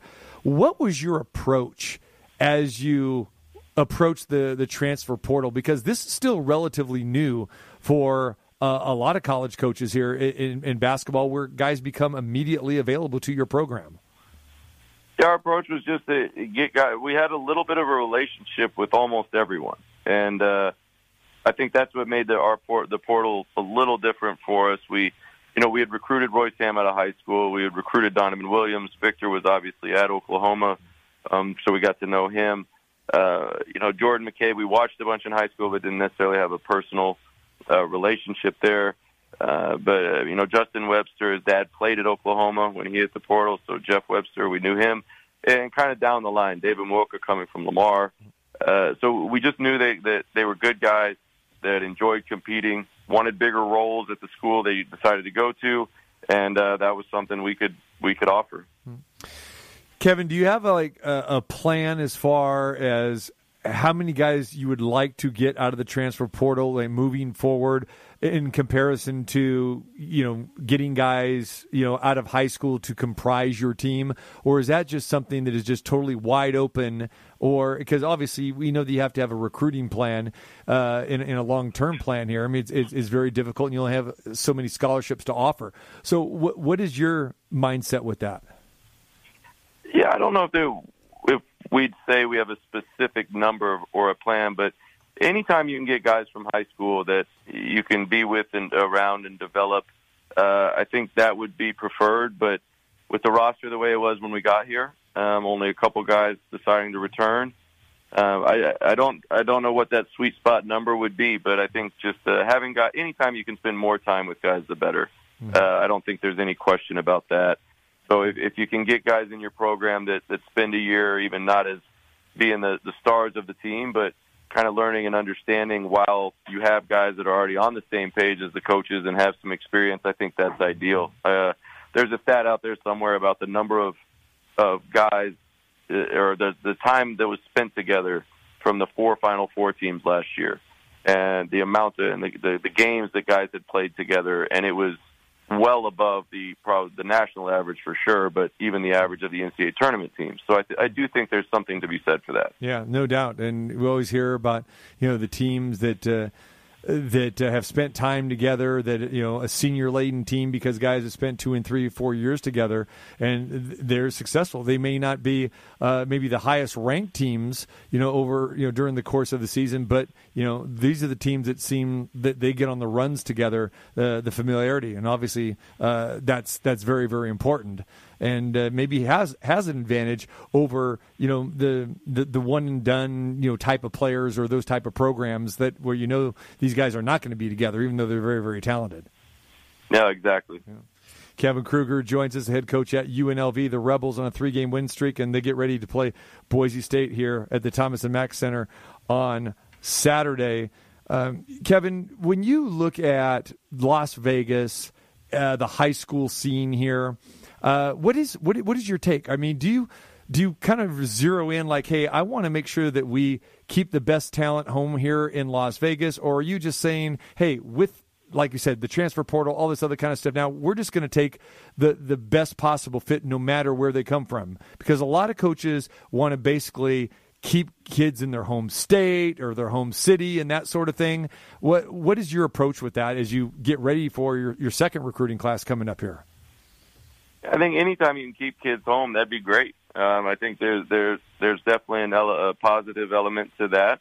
But uh, at the end of the day, you know, it's just about getting guys that want to be at UNLV, uh, not not be guys that want to be in Vegas, but guys that want to be at UNLV. They right. want to play uh, for UNLV and they want to be running Rebels. And uh, you know, if you go back through the history all the way back to Tark and even before, I think uh, UNLV has always been had rosters made up from guys all over the world. Yep. And uh, and I don't think there's anything wrong with that. I just think, especially in today's uh, age of college basketball being such a, a global game, that it's just about finding the guys that want to be where they're at and and, and want to be on the on the team with the teammates that the guys they have around them. Mm-hmm. All right, you guys are 17 and 11 right now. Um, it sounds pretty good comparison to say where you were uh, a few weeks back um, getting ready for the Mountain West Conference tournament. But of course, you still got plenty of work uh, left to do here. Uh, after 28 games, um, give me. You've kind of talked about some of the, uh, the, the highlights, but what do you think that you your guys still need to improve upon at this point in time right now? What would you like to see them do better? Well, I think we can. All, you can always defend better. Um, I think even though you know we've had a really good stretch the last month or so defensively, uh, there's always things that you can tighten up there. Uh, and then just continue to gel offensively. I think uh, we've done that. We've gotten a lot better since day one. But uh, this is a situation where the guy, I think we've gotten better and we've continued to get better. And so I think that's just something that uh, there's not necessarily something I feel we don't do well, but I think there are a lot of things that we can still continue to improve on. You know, you can always, uh, you know, I guess that you know you can always kind of try to just push yourself a little more, work a little harder, and and kind of see where those results come from. But I, I'm really proud of them. I think the guys have battled like crazy. Uh, they've dealt with a lot of stuff, being ten new guys uh, in, a, in a, at a new with a first time head coach, and so. Um, I'm just really proud of, of what they've done this year and, and how much growth they've made uh, as a team. And I'm uh, just kind of hoping we, we keep getting better from a chemistry standpoint, I mean, obviously those results can uh, uh, transfer, you know, to wins, and I think we're, we're, seeing that. Talk about the chemistry from say the beginning uh, of the season to where it is right now. Well, yeah, I think that's one thing. Our chemistry has been great. I think this group they like each other. Uh, they, you know, they work hard. Um, they they challenge each other, but they also, uh, you know, respect each other and, and enjoy when other guys do well. And I think that's what's uh, led to the growth throughout the year um, and how we've continued to get better. It's uh, chemistry's been good. They, uh, they they enjoy working, and uh, I think when you when you enjoy working and, and competing with each other, that's where that's where teams get better. Mm. I know that uh, every game is important for you. Every every win is important for you. You don't like looking ahead, but you got to be satisfied with coming off a couple of series sweeps to Colorado State, who is one of the top teams in the conference. And then, of course, you've got Reno, which UNLV hasn't swept that season series since the 2012 slash 13 season. Um, do you do you talk about that at all? And we know that you got guys from all over the country. And they probably don't fully understand the rivalry. And I think for a lot of fan bases, the rivalry is more about the fan bases or the alumni and, and that sort of thing. What have you talked to these guys about as far as that rivalry with Reno?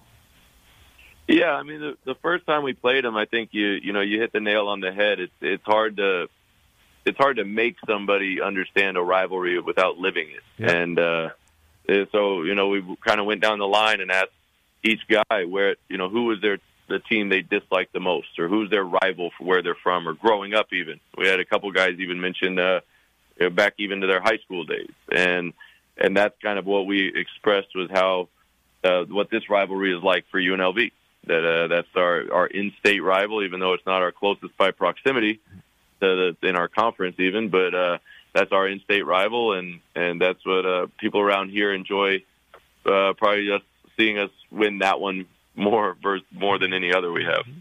So, what was that for you? Did you give your own personal example? What, what, what was your your uh, heated rival, whether it was high school or college for you?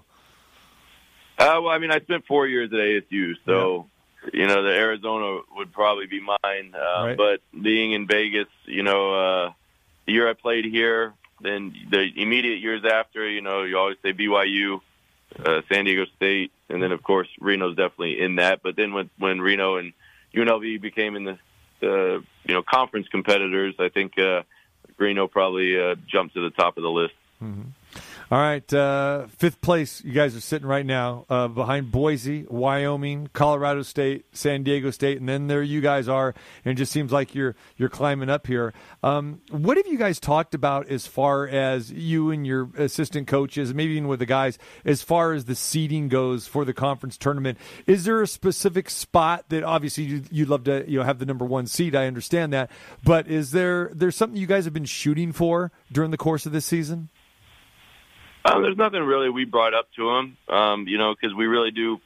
We can't be caught looking ahead with the way that our, I mean, our gauntlet of a schedule for a finish, and uh, I think that's one of the reasons the guys have had some success. You know, not looking ahead, just playing each game, not worried about the standings or who's playing who or who would play what. But I mean, I mean, of course, everybody knows who gets, you know, the five get the bye, you know, and this or that. That's kind of just understood, but um, the guys have, have done what they needed to do by, by I think a lot by a lot of uh, aspects, just not looking ahead, just uh, playing the game on the on the day and and uh, being okay going to sleep at night with whatever effort we put forth, uh, regardless of the result. I know you feel pretty good about where you guys are at right now, especially, you know, this is where you want to get hot at, at the tail end of the season, go into your conference tournament, and, and you're doing that. Uh, have you, you know, reflected back on this? I mean, is are are you ahead of where you thought that you would be, or a little bit surprised, honestly? Uh, you know, t- take us through your, your mind uh, for where you're at right now in comparison, maybe where you thought you'd be.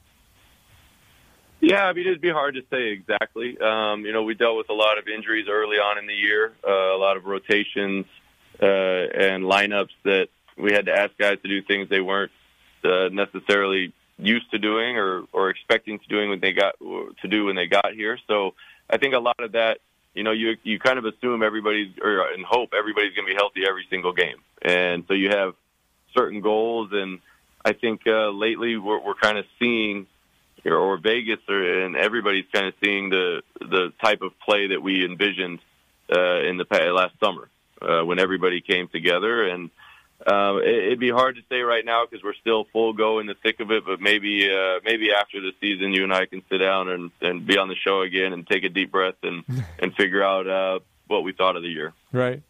All right. He is Kevin Kruger, and they're getting ready to play Boise State at the Thomas and Mack Center on Saturday. Get out there, support the Rebels. Kevin, uh, you played Boise uh, a couple weeks back. Uh, you guys played pretty well, but you you end up losing 69 63.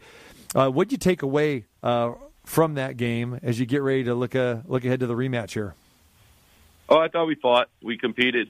Um, you know, like we, we've been doing all year. Uh, we just needed to make a couple more plays. Uh, Boise made some plays uh, toward the end to keep us at arm's length, but uh, I thought we did a really good job going into a hostile environment with a really good team that had won, I think, 14 of 15 at that point in a row, and or 14 out of the last 15 or what, or something Right. to that to that effect. And and we went toe to toe with them. And a couple possessions, you know, we gave ourselves a chance to win the game in the last few minutes with, which we, you know, when you're at a at a team like Boise and in that environment. I think uh, you know you want to just put yourself in a position to win the game, and and I thought we did that. We just came up a little short. Yeah, in that game, you guys played an exceptional first half. I know you had a seven point lead at the half, then it kind of got away from you a little bit uh, in the second, where they outscored you by by 13. But again, it was it, it was close, uh, you know, down the stretch here. And when you look forward to Saturday's game and you look at this matchup with Boise, what concerns you most about them? Uh, they're, they're really good. they're Yeah. really good. They uh, uh, they play well together. Uh, they draw a lot of fouls. They're really physical. Um, uh, they share the ball. They've got some guys that shoot it really well. They've got some guys that you know, play their roles uh, uh, and rebound and defend really well. So they're just a really good team uh, overall. And I think they're they're secure. They're confident. Um, so I think uh, that one of the things we've just got to understand is we've got to you know keep the gas to the to the to the floor for the entire game. Know it's going to be a, a fight, but uh, also understand that we we've got to fight and scratch the, the entire game, and and and we might be down two, you know, with four minutes left, and we got to be okay with that. We just got to we've got to know that it's going to be a battle. Yeah, you mentioned uh, they get to the free throw. I know they got to the free throw line 29 times compared to I think seven for you guys in that game, and that you know that that's that's always treacherous when when a team gets to the line that much. But that's what they do. I mean, they they work their way to the line quite a bit. They do. They do. They're big. They they they their guards post. Their bigs battle and, and fight. And yeah, we just fouled them too much. Uh, we, we used our hands too much guarding them, and we just we we can't put them at the line 29 times here and expect to have a good result. Uh, uh, so that one uh, that's definitely a learning point from watching the film last time. Is uh, we've just got to do a better job sliding our feet and uh, and beating guys to spots and uh, and just kind of keep our hands out of it. All right, three games left. Two of them are at home. Boise State Saturday at seven o'clock. Then you guys uh, are back home again to, to close out the regular season. The Thomas and Mack against Wyoming. Uh, that'll be Wednesday, and then you go on the road uh, a week from Saturday uh, at New Mexico. So uh, could be tough, especially the way uh, you know Boise State and Wyoming are playing.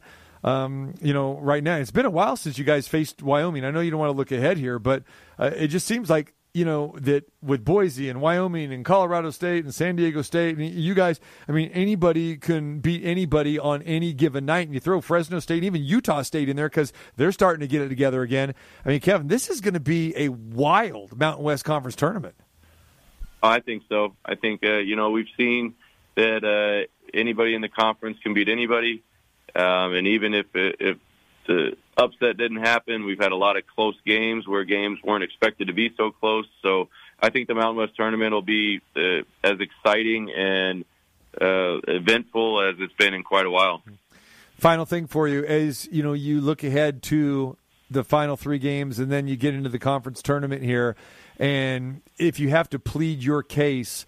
Uh, whether it's to the guys or the committee or whatever to maybe get an at large. Obviously, you win the tournament, you're you're going to the NCAA tournament. Um, what what is your take and what is your message uh, to everybody here about you know this final drive? I think it's just we we can't change anything we've been doing. Just keep uh, keep working, keep uh, keep your head down, uh, play. You know, all we can do is worry about getting better today, and you know whatever happens at the end happens at the end. But we've got to be okay uh, every night with uh, the work and the investment we put in uh, during the day. Is this the best uh, co- uh, conference that you've with the Mountain West where it's at right now that you've seen the last few years? As far as I don't think there's any question. It, Yeah. yeah, I don't think there's any question. It's the best the conference has been, uh, with the possibly the exception of the first year of the expansion.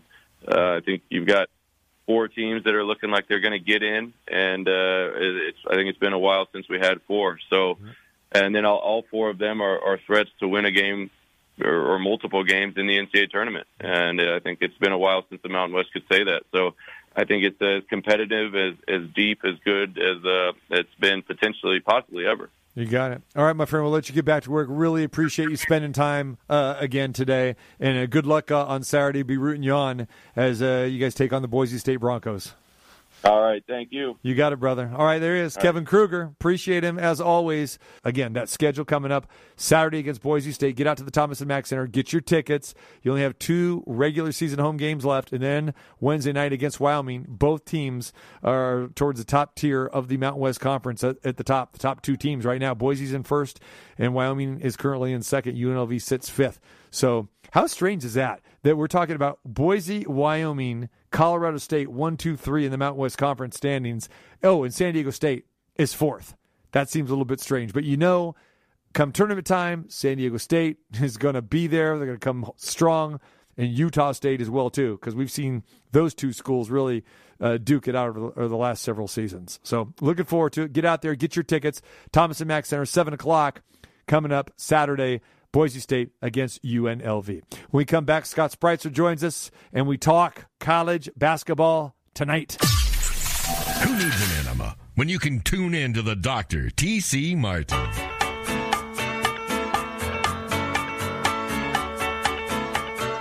Love this time of year because you got meaningful college basketball games night in and night out. Uh, great uh, weekend action as well too. So looking forward to it all. Stretch run, and we dive into it with our handicapper extraordinaire, the one and only Scott Spreitzer. What is up, my man? How you doing, TC? I'm good, man. You know how much I love this time of year, man. It's just like you. We love we love the college hoops. We love handicapping it, and uh, I, I know it's been good. It's been profitable as well, hasn't it?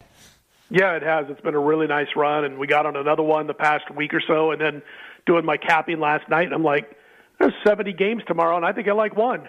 yeah, right, right. So it's crazy card today, and then of course Friday, Saturday, especially Saturday, we get back into some good matchups. But um, yeah, it has been nice, and this is probably today or tonight the first card I'm going to say in at least at least 10 days to two weeks where I've had to really search for plays rather than cut down the amount of plays because we've had so many great cards I've thought over the last week or so. Right. Well, uh, Scott, we just got done uh, talking to Kevin Kruger, and you know this UNLV team is on a nice little run themselves. They've won uh, three in a row, and you know from a betting standpoint, uh, if you've been back in the Rebels, and, and I, I've been on them, uh, they've covered five out of their last six games. And, uh, you know, they've won several of these games outright as as underdogs as well, too. Uh, have you been partaking in any of this uh, Rebel action? Yeah, a little bit. And what's, you know, I was doing a show, what was it, Tuesday when they played Reno. So I was doing a show earlier in the day and the line had already moved from Pick'em to Nevada minus three. Yeah. And when I did the show, I was like, you know, I was thinking about jumping on the Wolfpack at a great spot at Pick'em, but at three, you know, this is like time to jump on the Rebels at this point, you know, and and so it's what Kevin Kruger has done with this group of almost all newcomers to get them to find a chemistry, play well together. Bryce Hamilton giving him free reign to do what he does, you know, future NBA baller. I mean, it's been great to watch. Kevin Kruger was a fantastic hire.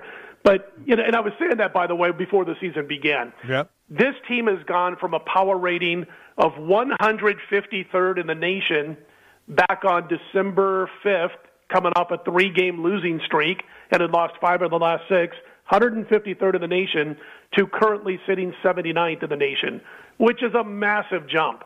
And I'll tell you right now, if they can win these next two home games, the second to last and last home games this Saturday and then what, next Wednesday against Boise and Wyoming, you know, by the time they play at New Mexico to wrap up the regular season on March 5th, we're talking about a team that could be in the top 70, which is a huge, and I know that doesn't sound great if, excuse me, if you're just an average fan, common fan, but there's 358 programs or whatever now in Division One basketball. You know, they're talking about a team that could be power rated in the top 70 uh, if they win these next three games, final three games of the season.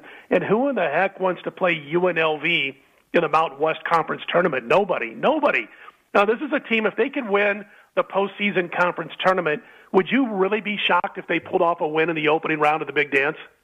No, eh, no, no. Eh, The way they're playing right now, and you know, we, talk to Kevin all the time, and, and, and watching this team, Scott. What I like about it is that they play hard. They're diving for loose balls. They play with energy and emotion, and they've bought in to what he's teaching, and that is on the defensive side. I mean, they will lock you down, even though they weren't playing that well offensively. I mean, they were pretty dreadful offensively against Reno in that first half, but they were only down four at the half because of their grittiness.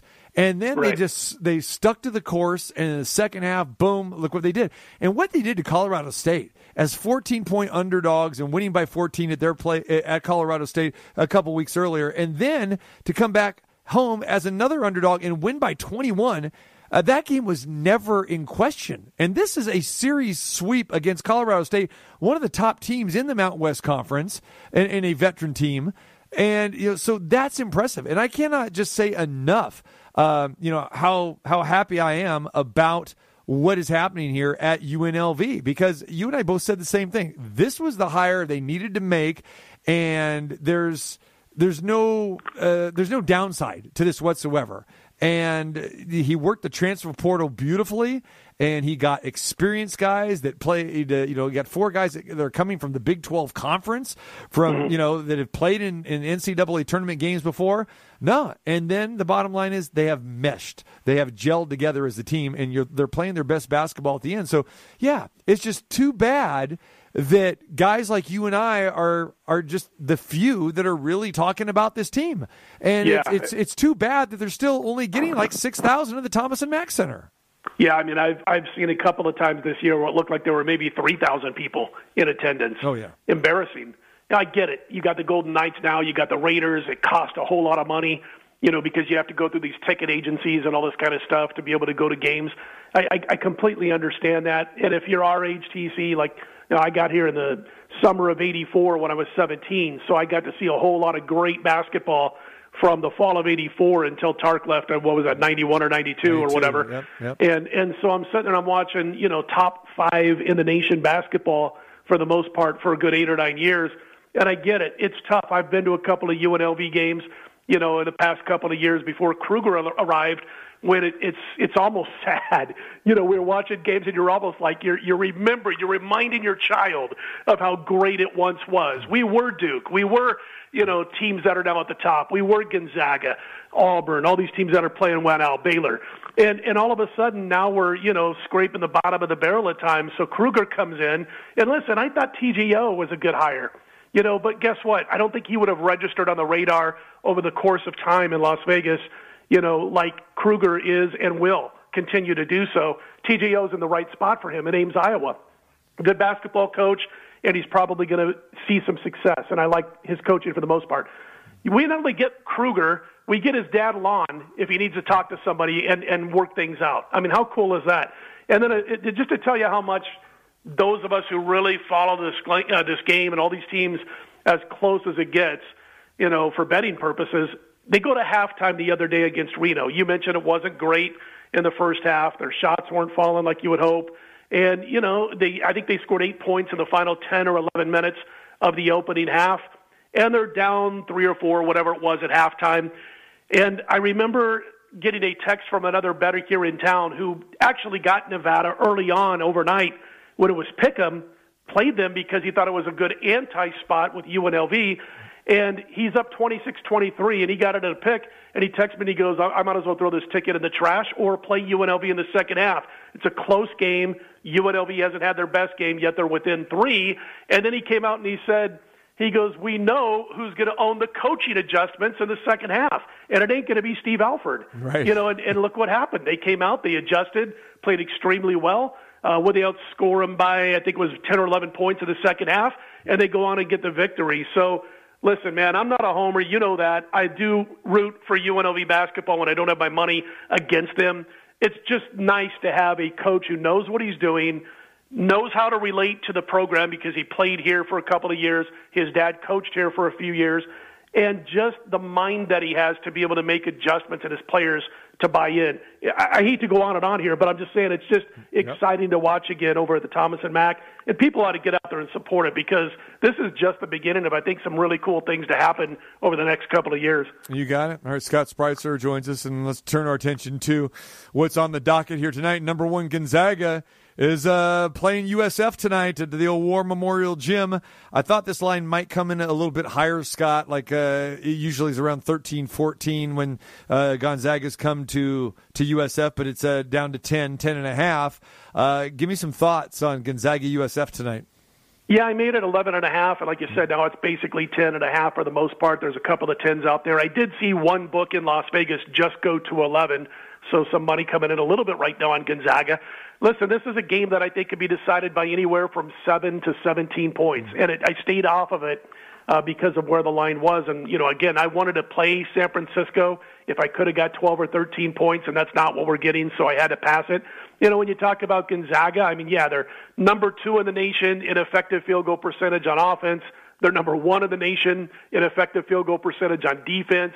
Tops in the nation in two point shooting, uh, top 25 in three point shooting on both ends of the court, which is crazy. You don't see that.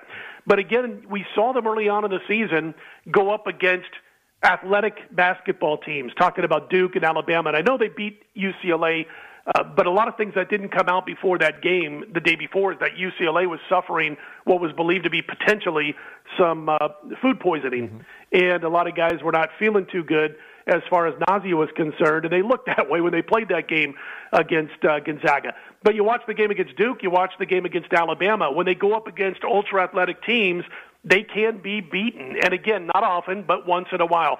I don't think San Francisco is going to beat them outright, but if I had to play it, I would lean that way. I think San Francisco is certainly deserved uh, of being a top 25 power rated team. I think KenPom has them in his top 25, and that's basically where lines originate now based on what he thinks when it comes to power ratings.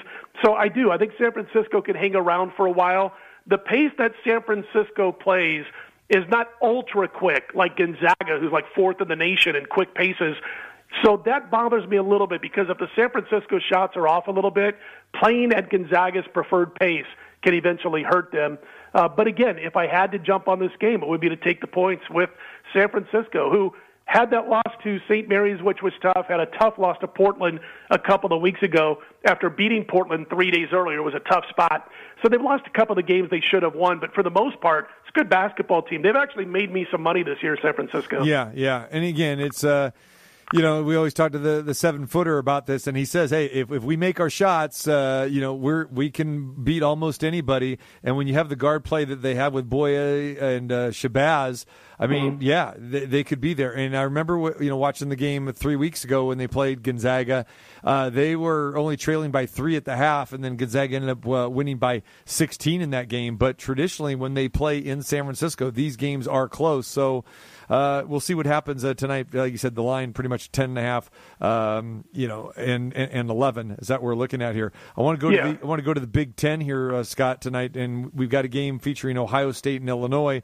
Um, you know, two teams uh, within the top, uh, you know, you know, twenty there. Illinois, a uh, uh, I saw this line open, I think at six or six and a half. I think it's up to seven and a half now.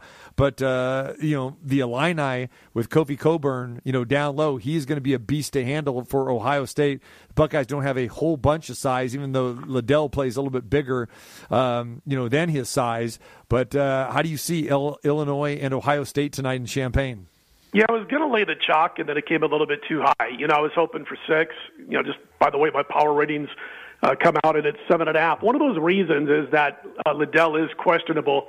Uh, this probably came out in the last hour or so. At least that's when I saw.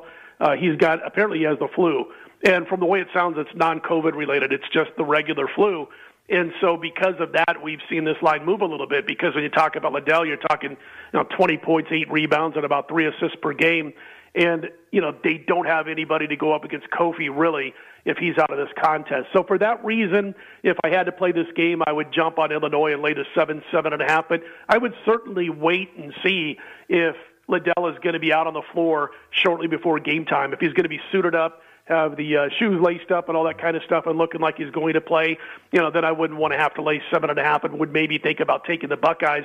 You know, Ohio State's kind of like San Francisco in in that if they make their shots, they can beat anybody in the country. If they're a little bit off, they can lose to anybody in the country. You know, we saw them get pounded you know, a couple of times this year when the shots been off. When they played the Iowa Hawkeyes, you know, they get beat by double digits in that one. Iowa's a good basketball team, you know, but when they get beat by Indiana by 16 last month, it's another situation where they couldn't get out their own way on the offensive end. But they're a quality shooting basketball team for the most part. They just have stretches once in a while where they go cold. And if you do that against Illinois, a team that plays really well on the defensive end, uh, you're going to be in trouble. Illinois holds, by the way, their opponents on this season, 26 games in, to 44% two point shooting. That's 14th in the country. That's hard to overcome, especially if Liddell is not going to play tonight. All right. So uh, probably the game of the night. It's over in the Pac-12. UCLA is playing Oregon. UCLA, a, a, a small favorite here. Now it's two and a half. I believe it opened at four, and uh, now they're a two and a half point road favorite. UCLA has had some injuries with Johnny Juzang. Uh, not exactly sure if. Uh, Tiger Campbell, their point guard, is going to play tonight. But this Oregon team, Scott, is kind of Jekyll and Hyde-ish. And I know the game against Arizona the other night, they played Arizona tough, probably should have won that game, and they ended up losing by three on the road in Tucson. But uh, I remember seeing the game when they played UCLA going back a few weeks ago, and it was much to my surprise that I turned on the TV and all of a sudden, boom, here's an empty Pauley Pavilion. And that just came down at the last minute where uh, the Los Angeles County and, and down there in Southern California said, hey, no fans or whatever. And that place was, a, was like a morgue and uh, UCLA was like playing asleep, and it was really advantage Oregon in, in that in that uh, in that game. And Oregon basically you know, kind of went wire to wire in that game. I think uh, if you like the Ducks here, you may be onto something. I think that's why the line is moving down a little bit, considering that the Ducks seem to match up pretty well with the Bruins, and the the Ducks are playing well uh, on their home floor and usually play well uh, in the months of uh, February and March. Yeah, I'm kind of shocked. Not that they lose to Arizona last time out, which, by the way, was only a three-point loss in Tucson. Right. You know, that's a game they could have won. So Arizona, again, they're one of the you know after Gonzaga, they're second or third, depending on if you got them in front of or in back of Kentucky. So they have the ability to beat Arizona on the road or come extremely close to it, to beat, as you mentioned, UCLA on the road or lose and you know and or go to overtime and win that game. But the bottom line is I don't understand why this team can just fall apart sometimes. Get blown out by Arizona State, for instance. You know, get beat by double digits by Cal. Yep. You know, this is a team that also, by the way, with about nine minutes to go in the game, they were tied with Baylor, one of the top five power rated teams in college basketball. Ended up losing by eight, but they're tied, you know, midway through the second half. So it's been a very odd season for Oregon, but I don't want to go against them here. I think it's the Ducks or nothing. Dana Altman, to me, still a top 10 college basketball coach. And he, as you mentioned, always gets his team going in February and in March. This is a very scary spot, I think, if you're the Bruins. And the thing about Oregon, you know, they're not bad on offense. They don't put up great numbers from the three point line, but they can shoot pretty darn well from inside that three point line and occasionally get hot from behind the arc. The smart thing they've done this year, because they're not a great three point shooting team, is their three point to overall shots ratio is low. They don't take a bunch of threes because they're not great at a bunch of threes. I like them here tonight. I think they get the upset, TC. All right. What else you like tonight, Scott?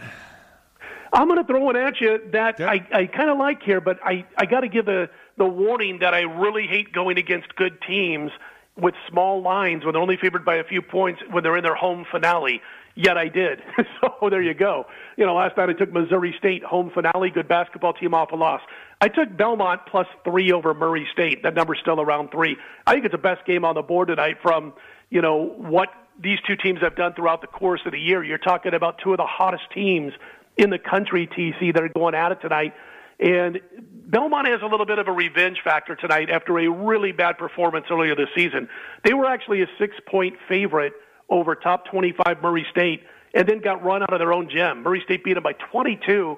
They made 14 of 25 three pointers, which is the equivalent of 21 of 25 two pointers.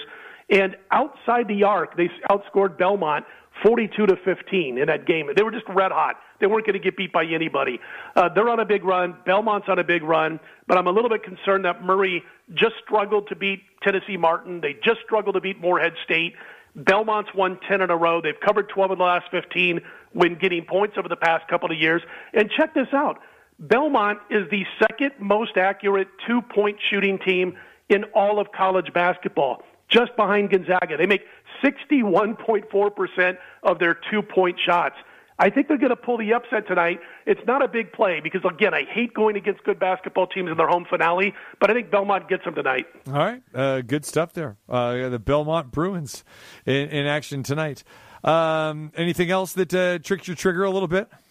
I played Boston yesterday or last night, I should say, when they were laying six and a half, seven. Now they're all the way up to nine. I think it's a real tough spot for the uh, the Nets as they come off the All Star break. And I'm not real big on NBA until you get each team to play a game coming off the All Star break, giving them a chance to shake off the rust, or you know they're still thinking about the vacation or whatever.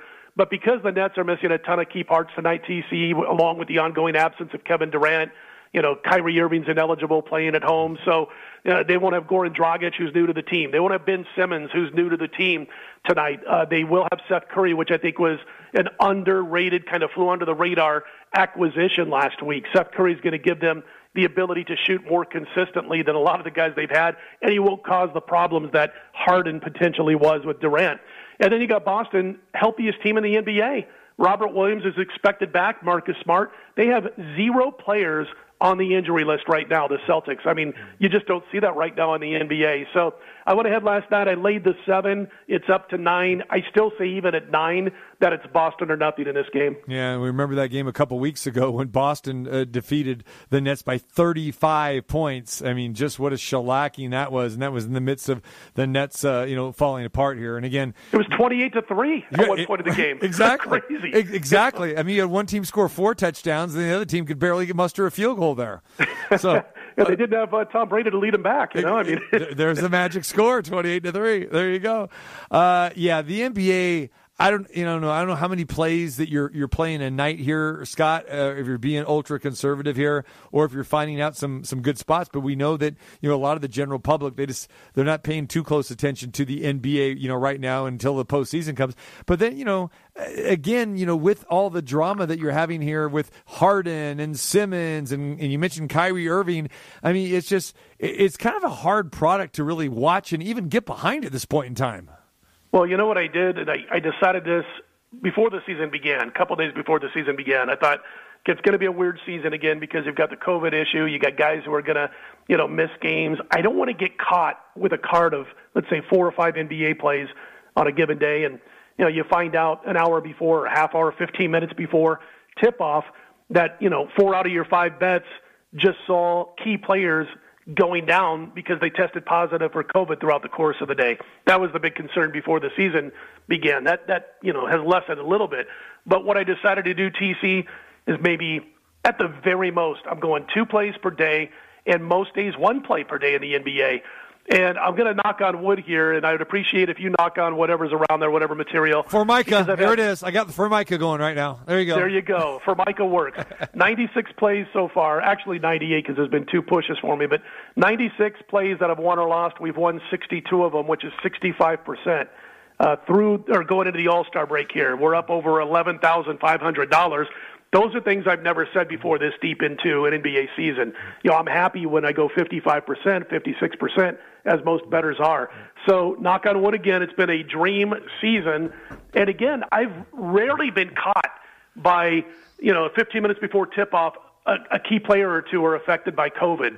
And I think just narrowing down, keeping it for the most part, one play per day, two tops has kept me away from a lot, a lot of potential pitfalls throughout the course of this season. Yeah, and a lot of stress as well too. There you go. Absolutely, and you need luck too. By the way, you got to have luck, and there's been a lot of. I mean, to get to 65 percent, 100 games into the season that you played, you need some luck to go your way also, and we're hoping to continue that throughout the rest of the regular season. DocSports.com. That's where you get Scott's plays. Sign up, go check it out. Fantastic. We always appreciate him uh, sharing some plays with us here as well too. He is a great handicapper, a great fan, and you know what else Scott Spreitzer is? He is our on the spot reporter because you never know where he's going to be. He's going to be at restaurants. He's going to be posting food pictures like by myself, or he'll be in sports books telling us that Shecky Greene got escorted out of a, of a sports book. What, what's going on there, Scott? You got the inside scoop there? Shecky Greene? Yeah, I, I saw a person on Twitter, uh, uh, uh, definitely a, a, a solid source who tweeted out that you know, I guess he was there, but Shecky Greene, who I didn't even know was alive, and I don't mean any disrespect,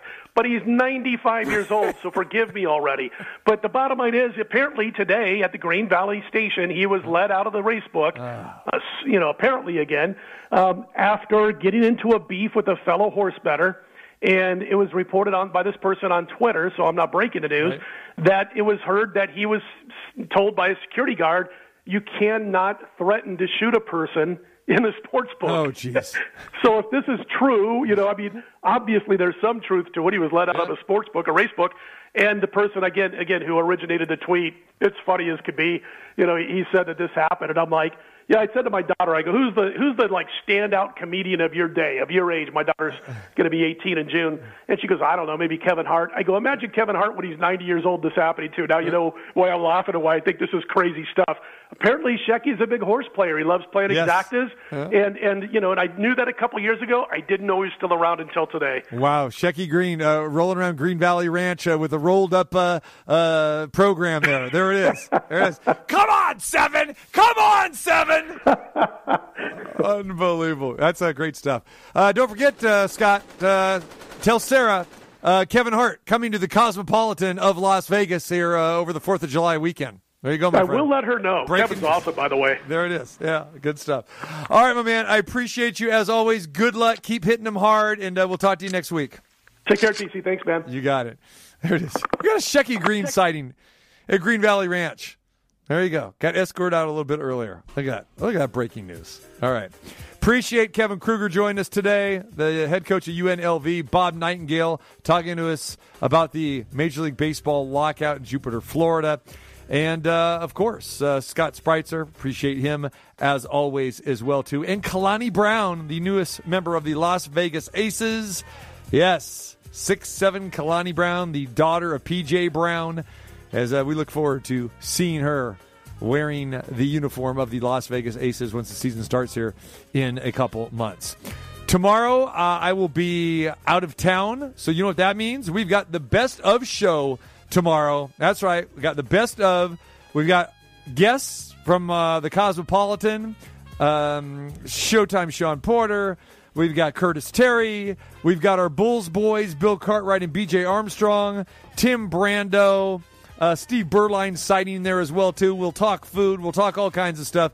So there you have it. Uh, so no live show tomorrow at the Cosmopolitan, but you have the best of show. So make sure you tune in tomorrow. You'll enjoy that with all of our great guests. Uh, some of the best moments of the uh, TC Martin show uh, during the past month or so. All right, you miss any part of the, any of the shows? Go to the website tcmartinshow.com. Have yourself a good one. Listen to the show tomorrow at two, and I will be back with you live Monday at two p.m. Have a great weekend.